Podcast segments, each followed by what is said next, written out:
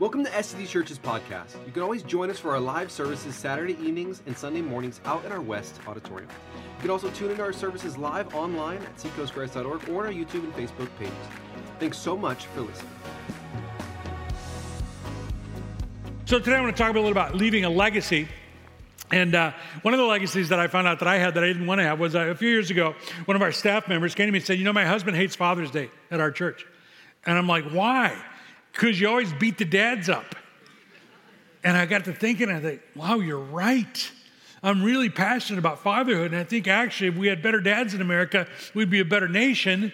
And so I, I really feel strongly about it, but I don't want to beat anybody up.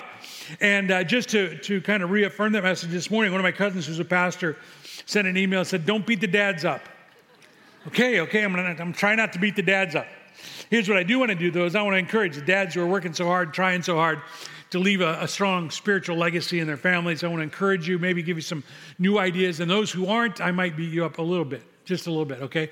But not on purpose. I really want to affirm the dads and tell how much we appreciate you and how important what you're doing. Sometimes when you're finding yourself investing so much time and energy, you don't know if it's going to pay off for a long time. And, uh, and we're in this series, living in the tension, paying attention to the tension. The tension, uh, the tension we're talking about today is the tension between the investing and the payoff, the reaping of the harvest. You're going to invest a whole lot in those kids. You may not see it pay off immediately or even ever. You never know. But the investing is worth it because what you're doing is so important. So I want to talk about that a little bit today.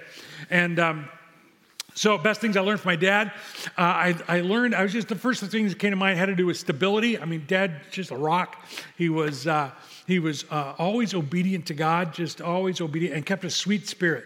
That was one of his things. Just keep a sweet spirit, son. Meaning that if uh, my trust is in God, that even I saw my dad go through some harsh things, some nasty betrayals, some unfair things, very unfair things that might have made someone else bitter. And yet I saw him just keep a sweet spirit because God was more important than whatever he was going through. So um, those are things that my dad left. I hope your dad left you some good things as well, or if he's still with you, he's still living, leaving you good things. But today I want to talk a, a little bit about this. Here's a passage. It's a Philippians 1. And it's Paul, and he's not talking about his physical children, but he's talking about his spiritual children, those who are, uh, he's kind of given the care of um, spiritually. And, and he has this thing. He's been through a lot. Paul's been through a lot. He's been beat up, he's been arrested, he's been shipped around. Um, he's had a lot of pain for the gospel, and he's kind of done. He's kind of tired, kind of wants to go home. And here's what it sounds like. But he knows he has an ongoing responsibility. Here's what it sounds like. If I am to go on living in the, in the body, this will mean fruitful labor for me. Yet what shall I choose? I do not know. I am torn between the two. I desire to depart and be with Christ, which is better by far, but it is more necessary for you that I remain in the body. Convinced of this, I know that I will remain and I will continue with all of you for your progress and joy in the faith. Uh, dads uh, can come home from work exhausted but because you know the responsibility you have, and it's not just to earn the money to pay for the, the food on the table and the roof over the heads, it is the responsibility is the spiritual care, the well being of those children. So you roll up your sleeves and you go at it one more time, even after you put in a full day. Uh, Paul understood his importance of the charges he had been given, those in his charge. So leaving a legacy for children is important. It's a very biblical idea. Um, Psalm 78 let me just read this for you. He decreed statutes for Jacob and established the law in Israel, which he commanded our ancestors to teach their children, so the next generation would know them, even the children yet to be born, and they in turn would tell their children. Then they would put their trust in God, would not forget his deeds, and would keep his commands. This whole idea of being a father is about handing off. It's about handing off to the next generation what they need. And the most important thing they need is a relationship with God. And that is the most important thing. The dads who are doing a great job, dads who are leaving a legacy, they're handing off their faith to the next generation. That's the most important thing you can do. Problem is that I think we live in a society in a time when it's a little bit difficult to do that. Let me give you a little historical thought here. Um, before the Industrial Revolution, most families lived in much closer proximity than we do now in this sense. Um, uh, in, uh, in uh, before the Industrial Revolution, uh, four out of five families were farmers. And, and in Jesus' day and in that day, what would happen is that the children up to age five, maybe seven, would be in the care of the mother while dad went out in the fields and worked. Or even if it was a carpenter, he would go to the shop, which is probably a room next door, and the smaller children would be with mom. But when the sons turned five, seven, somewhere in there, they would begin to go to work with dad. They'd go out in the fields, begin to learn what it meant to be a farmer, and his dad and son work side by side. Dad would instruct the son, would teach the son not only about farming, but about life, about being a, a, a, a religious person or a spiritual person, and it would just be a part of their ongoing deal. The problem happened in the industrial revolution is that um, dads began to go to work at a factory and they were producing things. And now the kids were left home with mom, and dad wasn't having the same input there. And then eventually we started school. So now the, the son is not, not only is he not working besides dad, now all of the children have been outsourced for their education, which in some ways was good. We have much better educated children as a result of that, probably in most cases. But the influence that mom and dad, and specifically dad on sons, was in God intended to be exerted is now having to be done in a few hours in the evening. And then you add to that screen time. And now dads are trying to cram in lifelong principles in a few minutes every day. That's why dads need to understand, and good dads do understand, is that every dad will leave a legacy. Not every dad will leave a good legacy or an intentional one. And so today I want to applaud the dads who are intentional about taking those minutes, those precious few minutes, and investing well into their children. I want to applaud you for that, and I want to encourage you and tell you that you're not crazy. The world may tell you there are all kinds of other things you should be doing or could be doing or other measurements you could use to evaluate your life. And yet, I want to suggest to you that creating a spiritual legacy is the most important, and I want to affirm that for you. Let me read a, a kind of a, a, foundational passage for this found in Ephesians, and it's, it's, it's 6 4. Says, Fathers, do not exasperate your children. Instead, bring them up in the training and instruction of the Lord. Now, what's interesting about this is pretty straightforward, but there's some interesting things if we kind of break it down a little bit. Fathers do not exasperate. What does it mean to exasperate your children? Tease them and make them. No, no, no. It's not about that. It's embitter. It's to embitter someone. Um, one of the primary questions a counselor will ask uh, if someone is really struggling in life or in a marriage or whatever it might be, they will ask, Tell me about your dad. Tell me about your relationship with your dad. One of the things that I've learned to look for with people that are, are, in conflict with each other or even, even just not performing the way I know they're able to is to look at a dad. Because the relationship with dad determines much about the success of their life. Whether it was good or bad, whether they've come to grips with it or not. Uh, and this, this um, to exasperate means to embitter. How would one embitter a child? Well, it has to do with fairness. It has to do with this idea of fairness. Um, so, favoritism.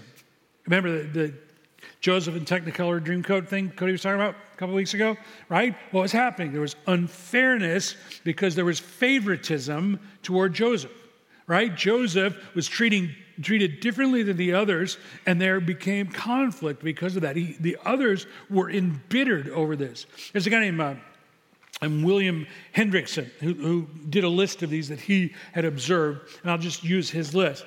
Overprotection is another way. Overprotecting. Little boys need to fall out of trees. They just do. They need to get busted lips, they need to get knots on their head.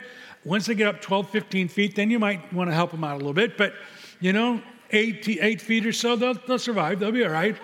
It's going to be okay. We want to bubble wrap our kids but you can embitter a child if they never have room. The whole point of childhood is to spread your wings. It is to expand your experience. And mom and dad, be smart enough to major on the majors and don't worry about the minors. Don't overprotect them. Dads, tell them to walk it off. It's okay. But dad, I have a broken ankle. Okay, well, hop it off. But either way, Seriously, that's a part of what we need to do. We need to have, now, if they're going to go play in the freeway, no, that's not a good idea, okay? But teach them to cross the street, teach them to ride their bike around the block. I mean, you can watch the clock if you want, but it's okay, right? Another one that, that this author identified was discouraging them, saying things like, Why aren't you like your brother? Or why can't you do this? Or one of the things I see a lot is dads trying to live out their own unfulfilled dreams to their kids. Let them have their own dreams. He may not want to be in the pros, he may not want to be world famous. God may have gifted him and called him to something else or heard of something else. One of the things that really great dads do is they study their children and they study who God made them to be. And as that child grows, they identify the gifts. And even if it doesn't align with their own personal gifts or dreams for the child, it's okay. I wanted my kids to make a lot of money. They're both in ministry. Oh, well. um, another one is squashing their uniqueness. Understanding that each of your kids are different and just encouraging that.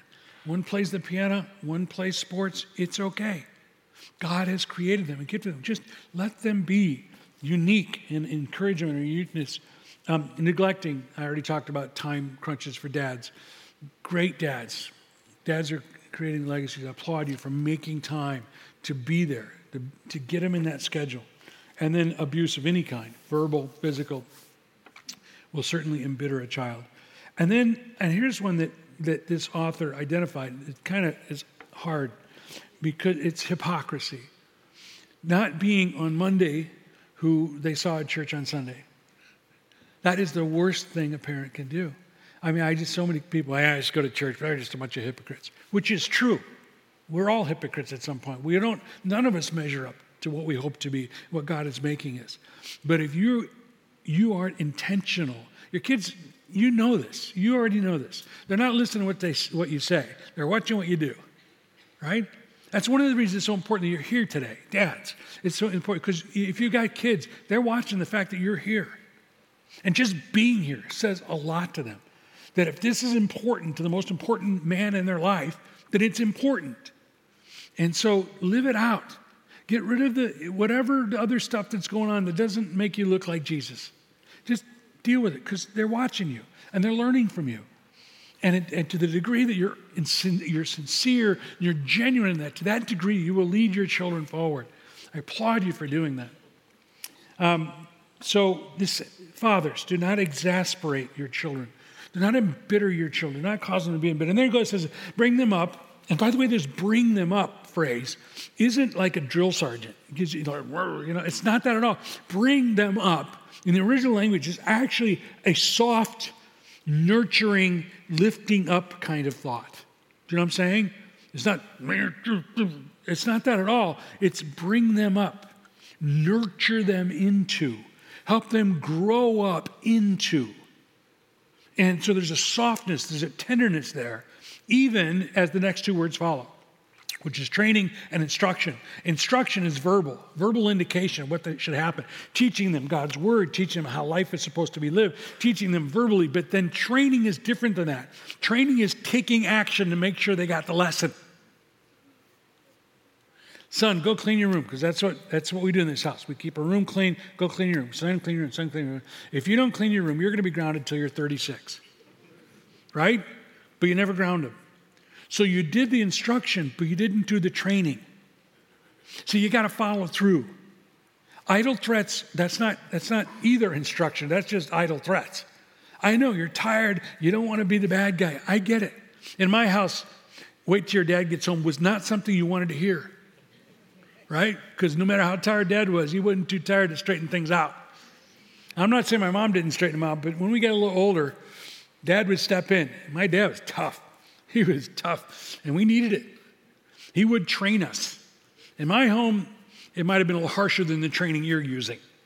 But the point is that there needs to be some action to follow up because that's, that's the reinforcement of the instruction you're giving. So he's saying, in a nurturing, healthy way, both instruct and expect, impose what needs to happen through um, whatever kind of leverage you need to use, grounding, whatever it might be. And so this, this is a very loving passage here. Legacy of loving. Loving God and loving them because you love God. That's the most powerful thing you can do, dads. And those of you who are doing that, I applaud you. Another legacy is a legacy of looking toward heaven. And this is one that's a little more rare. And this comes much out of my own experience. But here's what it says in Philippians Brothers and sisters, I do not consider myself yet to have taken hold of it. One thing I do, forgetting what is behind and straining toward what is ahead, I press on toward the goal to win the prize for which God has called me heavenward in Christ Jesus. Here's what he's saying He's saying, remember that this life is a journey towards something. And as you are journeying towards something, and it's not success, and it's not fame, and it's not financial stability, even if any of those happen, it's almost irrelevant. The journey is heavenward. And remember that you are to teach your children who are on a journey as well how to travel successfully. So, uh, uh, Martin Luther, the great reformer Martin Luther, uh, once said, There's only two days on my calendar this day and that day. And what he was talking about is the day that he would go to heaven. And the implication was this every day should be lived in light of that day. Every two day should be lived in light of that day. I was, uh, I was thinking about this, I was thinking about my own grandfathers. My grandfather, uh, uh, if you've been around for any length of time, you know he was a bootlegger, and outlaw, and gunfighter, and all kinds of crazy stuff back in the old days. And I became a Christian, and God just changed his life, just miraculously changed his life. He never drank another bit of alcohol, much less make it or sell it. He uh, married my grandmother, even though she was already my grandmother, or she was already my dad's mom. Um, finally married her, and um, and just lived completely different the rest of his life. Eventually became a, a preacher and began to share his faith with other people. And every day of his life, he lived with this thought. And I've heard him say it uh, so many times. This could be the day Jesus comes. This could be the day I go to see Jesus. And every day he lived in light of that possibility. You see, what's really silly is that our entire world tells us to live for today, never reckoning with that day that will come. How different we live if we start with that day and then live today. Because if you just live for today, it's like, I'm going to get all I can get. Why would I bother with these children? Why would I bother investing in them? Why would I, would I bother being responsible? I'm just going to get what I want today. But when you know that that day is coming, you don't need to fear it. You don't need, you just live today in light of it. He lived every day in light of that. My other grandfather, who wasn't a pastor, but he was a church builder, carpenter, but he built churches. Last time I talked to him, he was 92 years old. He had a lot of pain from all the years of hard labor, climbing on roofs and all kinds of stuff. And my grandmother had long kind of been absent because of Alzheimer's. And, uh, and he said, I, I, just want, I just want the Father to bring me home. He said, I'm tired. I'm in a lot of pain. I just want him to take me home. I'm looking forward to it. You see, I was raised living your life not fearing that day because in our family, that's not a terrible day. It's actually called, it's a promotion. My grandfather's funeral was called a coronation. You see, because he got there, he had run the race, he had finished well, and now everything he'd ever hoped for and ever wanted was there. And every day lived up until that point was a preparation for that day. A few years ago, when I got the call about my friend Bishop John Michael Mugerwa dying in Africa in an auto accident. I was out dirt biking, and I remember living, uh, riding the rest of the day with this thought going over and over again in my brain. Now he knows. Now he knows. Now he knows what it's like to feel unconditional love, to be embraced by his heavenly Father, a warmth and an acceptance that he only had glimpses of here on this earth. Now he knows that all the stuff that he read and believed, he knows it's true. I think there are some good things about getting older because I'm not quite 92 yet. But I think there are some things good about it. As you begin to realize that all the shiny stuff you used to chase, whether you got it or not, didn't matter so much because it didn't give you what you thought it'd give you. And the older you get, the fewer options you have around you. Because you know, going doing that stupid thing's not going to get you there, and that thing over there is not going to get you there. You achieved that one, and it was nice, but it didn't get you where you wanted to go. You begin to realize that it's that day you really want. At the, at the core of who you are, at the deepest of your urges and hungers and desires, it's that day. It's to see Him face to face, the one who created you, the one who died for you, the one who will embrace you with perfect love. That is the day you really want. Everything else, maybe a little glimpse of it, maybe a little foretaste of it, but that's the day, that's the one. And when you live this day in light of that day, you're willing to invest in children that you may not see the payout on because you're preparing them for that day. You're preparing them for the journey that they need to take as well. Legacy of looking forward to heaven is, I think, a powerful thing. There's, a, there's an old blues song called Everybody Wants to Go to Heaven, uh, but Nobody Wants to Die. There's a more current version of a uh, country version by Chesney, Kenny Chesney. Everybody wants to go to heaven, but nobody want to go right now. Right? But the reality is, is that as long as you're here, God's not done with you. But don't forget that day. It's coming. And it's either a fearful day or a joyful day. And for us as Christians, we've been preparing for that day our whole lives. And then there's another one I see in uh, guys I think are leaving a great legacy, and just as an encouragement, a legacy of helping others take that journey beyond that direction too. This is what it says in 2 Timothy 1. And it's Paul talking to Timothy, and he identifies Timothy's spiritual legacy.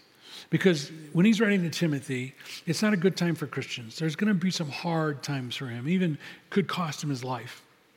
And here's what he says I am reminded of your sincere faith, which, is for, which first lived in your grandmother Lois and in your mother Eunice, and I am persuaded now lives in you also. It's his mother and grandmother.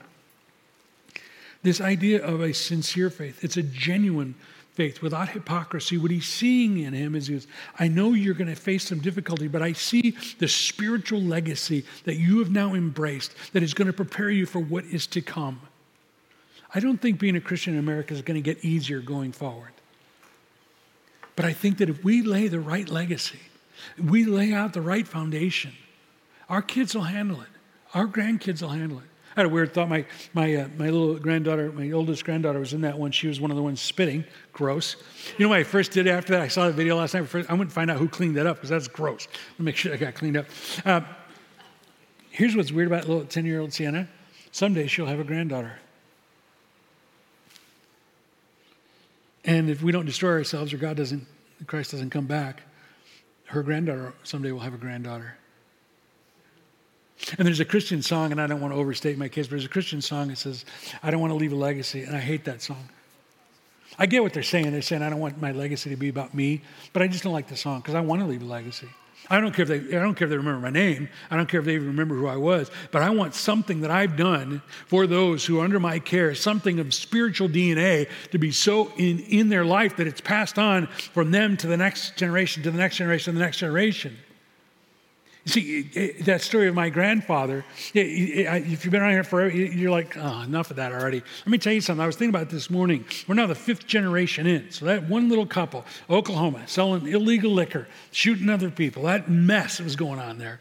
When they got saved, that, those two people, my grandma and grandpa, got saved. Their kids became Christians. Their kids became Christians. We're now fifth generation down, and there may be a couple of my cousins' kids that I don't know about. But to my knowledge, fifth generation now, every single one of those kids is a Christian, going to church, serving Jesus, out of two little hillbillies down in Oklahoma. Let me tell you, you can have an impact long beyond your lifetime. By the way, most of those are in ministry right now. Today, under the, under the, the pastoral teaching of my cousins and their kids, there are thousands of people in church today in this country because two little people, little uneducated, rough, tough people decided that God could change their life. And if He would change their life, that's why my grandmother got saved. God, if you will heal me, I will raise my kids to be Christians. And then my grandfather got saved. You see, we look at America, and I, just need to tell you this the problem in America is a spiritual problem. And the problem in America is a spiritual problem with the dads. You're the ones here today. You're doing a good job. You're taking it serious. But I just want you to know how important what you're doing is. If the dads in America would humble themselves and seek God's face and pray, this nation would change, and it would change for the better. It would change. It's dads. We can do this. And you feel like you're the only one. You're not. There are hundreds of other dads in this room right now who are doing their very best to do the same thing, who want to see a, want to see a harvest long beyond their lifetime. And they're dedicating themselves to God. They're investing in their kids. They're reading His Word. They're praying. They're loving their kids. And that's what needs to happen. And that's why what you're doing, I just want to tell you how important it is. You are leaving a legacy, and it matters. It matters, even if you don't see the entire payoff. I used to ask my dad before he died about five years ago. I used to ask my dad before he died about five years ago, Dad, what would Grandpa have thought when, if he saw our churches? Because I have some cousins who pastor some pretty big churches, and God's blessed us as well. He said, I don't think he'd understand the music. and, and he wouldn't get the lights, but he'd understand that you're teaching Jesus, and he would love it. He would love it because that's what changed his life. That's what changed his family. That's what saved his marriage. That's what saved his life. Dads, you're doing good. Teach him Jesus. Because no matter what changes, no matter what the format looks like, no matter what happens in society or in culture, if you've taught them Jesus, they got a rock to stand on and they'll know how to do it. A legacy leading others that direction. I'll just give you, uh, let me just give you two more real quick. Uh, one is a legacy of leaving entanglements behind. Listen to this Hebrews uh, 12. Therefore, since we are surrounded by such a great cloud of witnesses, by the way, there's a lot of controversy about that cloud of witnesses. It probably doesn't reference, but in my mind, it could reference those little kids watching you. Let us throw off everything that hinders and the sin that so easily entangles, and let us run with perseverance the race marked out for us, fixing our eyes on Jesus, the pioneer and perfecter of our faith. Here's what it says let us throw off. It doesn't say place aside, set aside. Throw off anything. We need to be so intense about this desire to invest in these next generations what is right and what is true and what is good and what is loving, that we will throw off anything that would distract us or distract our children from seeing what is most important. And then finally, a legacy of living victoriously. 1 Corinthians, do not know that in a race all the runners run, but only one gets the prize. So I grew up in a, uh, we didn't sing it in my church, but I went to visit my grandparents' church down in the Ozarks, down in uh, a bunch of hillbillies down in, in uh, southern Missouri by Arkansas, and uh, good people, good folks. But they used to sing this one song that just drove me crazy then, and it drives me crazy now. And, uh, and it was Hold the Fort, for I am coming. I don't know if anybody's ever heard that song, but it's not biblical. It's not from the Bible, it's from the Old West. And the picture is just, okay, keep the gates open. I'm running, they're chasing me. The bad guys are after me. I'm just to barely get inside the gates before they get me. Right? And there are days when we feel like if I could just make it through today, before the evil gets me, you know, before the bitterness gets me, before the whatever anger gets, whatever, if I could just make I, I get that sometimes. But that's not how we're to live our lives. You see, that's not the picture in the New Testament of what a Christian looks like. We're not just barely going to make it inside heaven, close the gates quick, oh, I made it. That's not the picture. The picture is, you know what he says here? I love what he says here. He says, he says, only one gets the prize. He says, run in such a way as to get the prize. He's like, don't just make it in. Go sliding into home base, full steam ahead. Dads, here's, I think, something that maybe I can encourage you with today. I think if, if you are honest and you have your eyes open to what's happening in the world, there is a lot of bad things, bad ideas, bad narratives, and people who are promoting them who are trying to influence your children. I think if you're honest, you have to be, you have to be aware of that. And we have to say that. But let me tell you something. Here's what we don't do is we don't shirk or shrink back and say, oh, I just hope my kids figure it out. No, that's not you. You are a warrior. And when people tell your kids lies, you tell your kids that that's a lie. When people are trying to convince your kids of things that are not true, not healthy, you need to stand up and say, Nope, that's not true. And if you need to confront that person, you confront that person. If you need to limit their input into your child's life, you limit their input into your child's life. The truth is, we are called to be more than conquerors.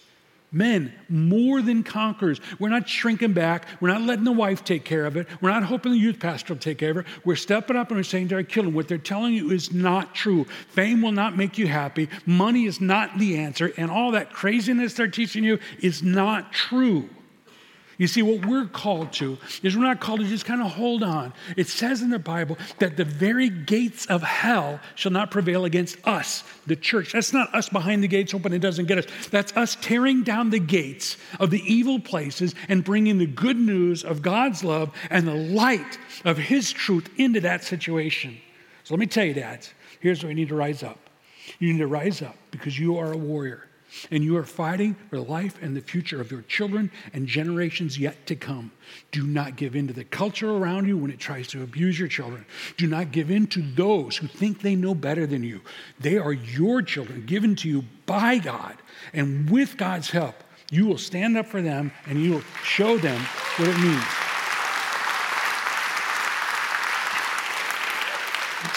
some, some of you guys go, oh God, what happened to him? I've been watching the news. It's all that happened. Today I recited for you much of what I learned from my dad and my grandparents. Wouldn't it be something if someday there's someone standing on some stage somewhere talking about you? I remember when grandpa stood up to so and so who was trying to lead me astray, and he put it all on the line for me. That's what needs to happen in this country. That's what needs to happen in this church. And that may be what needs to happen in your family. And you can do it. God will empower you. He will give you the words. He will give you the courage. You just make him the priority and love those kids the best you can. And God will honor that. All is not lost. We're not defeated. God's still in control. And I'm claiming victory for your family today. Let's pray. Lord God, we love you. We thank you. You came. You went to a cross so that we wouldn't have to live in defeat. You came, you had victory over death itself because we don't even need to fear that. And so today, I thank you for the dads in this room. I thank you for the brave dads who are trying to balance all that they have to deal with and all the influences and all the narratives and all the scheduling and everything, Lord God. Give them courage. Give them a sense of joy and satisfaction because as they are loving those kids, they are loving you, God. They are honoring you. They are, they are bringing their heavenly Father joy as they father those kids. So give them strength, Lord God. Give them courage. Give them wisdom. Give them discernment and insight, Lord God. Let them know that what they're doing matters. And Lord, if some of them are struggling right now, just speak into their life the courage to move forward, the strength to take a next step. And Lord God, I pray that the dads in this room would know how incredibly important they are and they would know that you love them and you are pleased with them. And I pray this in Jesus' name. Amen. Thank you guys for being here. We have something for the dads out there. We've been fishing, I heard. Stop out there and uh, get some. God bless. We hope you enjoyed this message, and remember, we also have live services out in our West Auditorium on Saturday evenings and Sunday mornings. Or you can always join us live online at seacoastgrace.org or on our YouTube and Facebook pages to hear these messages in real time.